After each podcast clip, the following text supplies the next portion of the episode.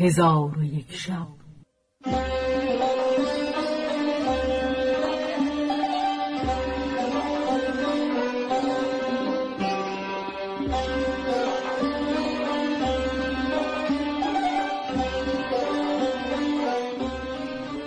داستانهایی برآمده از ژرفای تاریخ و تمدن و فرهنگ مشرق زمین.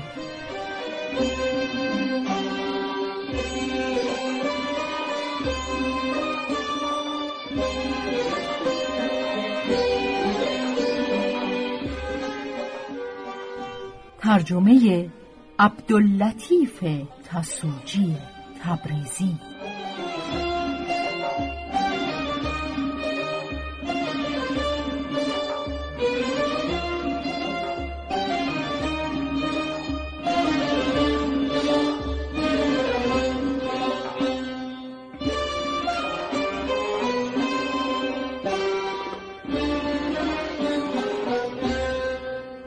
چون شب هشتاد و هفتم برآمد.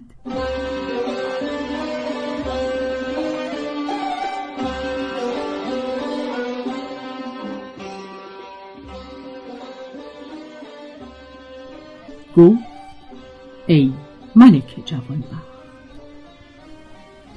ملک زو المکان خراج دمشق را به سپاه بخش کرد و هیچ چیز بر جا نگذاشت و عمرا زمین را بوسیده ملک را سنا گفتند و به خیمه ها بازگشتند.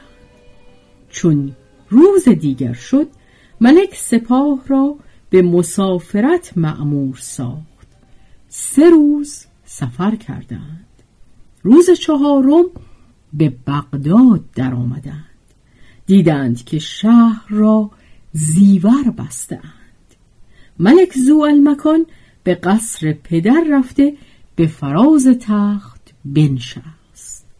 وزیر دندان و عمرا و حاجب دمشق در پیش روی ملک ایستادند آنگاه نگارنده را بخواست و فرمود که نامه به ملک شرکان بنویسد و در آن نامه ماجرا را از آغاز تا انجام شرح دهد و در انجام نامه بنویسد پس از آگاهی به مضمون کتاب سپاه حاضر گردان و جنگ کفار را آماده باش تا خون پدر بخواهیم و ننگ از خیشتن برداریم.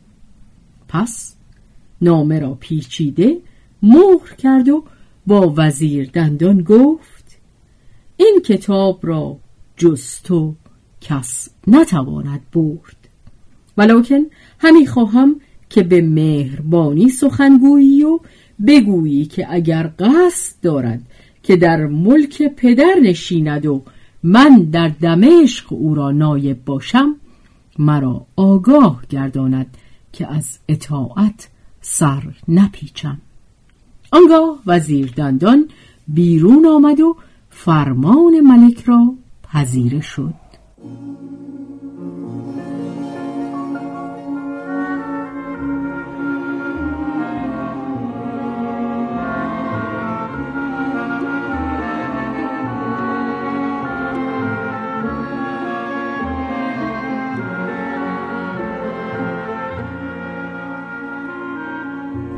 پس از آن ملک زو المکان فرمود که از بحر تونتاب جایگاه نیکو قرار دهند و فرش ها بگسترند.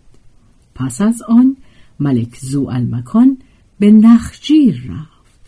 چند روز به نخجیرگاه بود. چون بازگشت عمرا از برای او اسبها و کنیزها پیشکش آوردند. کنیزکی را خوش داشت و دل برو بست و با او به خلوتگاه اندر شده تمتع از وی بگرفت و در همان شب کنیزک آبستن شد. چون مدتی بگذشت وزیر دندان نیز از سفر بازگشت و ملک زو المکان را با خبر کرد که ملک شرکان می آید باید که از شهر بیرون رفته با او ملاقات کنی. زو المکان با خاصان دولت از بغداد مسافت یک روز راه بیرون رفت و در آنجا خیمه ها برافراشته به انتظار برادرش ملک شرکان بنشست.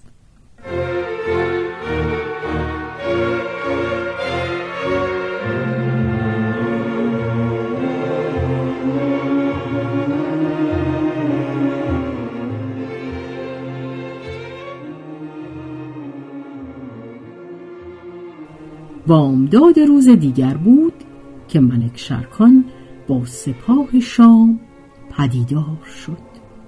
زو المکان با خاصان نزدیک رفت. چون چشمش به شرکان افتاد خواست که از اسب به زیر آید. شرکان ممانعت کرد و سوگندش داده پیاده شد و چند گام پیش آمد. زو المکان نیز خود را از روی اسب به سوی برادر انداخت و او را در آغوش کشید. هر دو گریان گشتند و به همدیگر تسلی دادند و سوار گشتند و همی آمدند تا به بغداد رسیدند. هر دو برادر به قصر اندر آمدند و آن شب را به روز آوردند.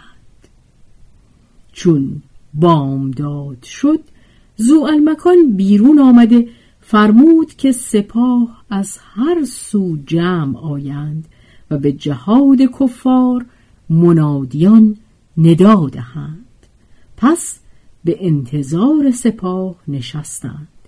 ولی از هر سو که سپاه آمدندی ایشان را گرامی می داشتند و زر و سیمشان همی دادند.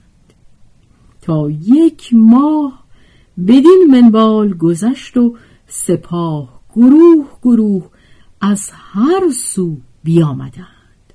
پس ملک با برادر گفت که حدیث خیشتن با من بازگو.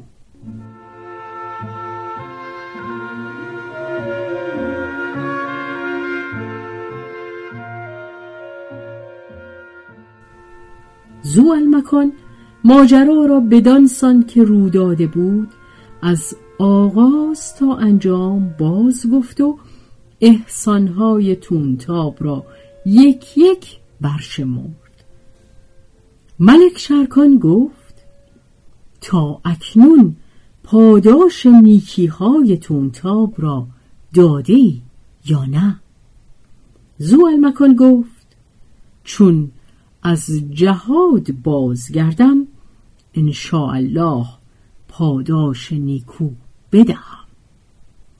چون قصه به دینجا رسید بامداد شد و شهرزاد لب از داستان فرو بست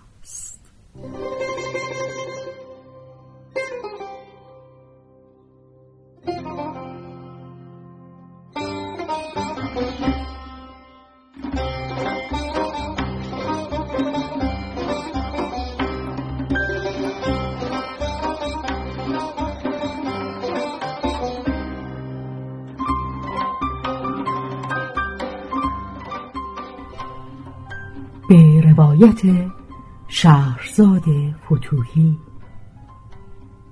تنظیم از مجتبا میرسمیعی.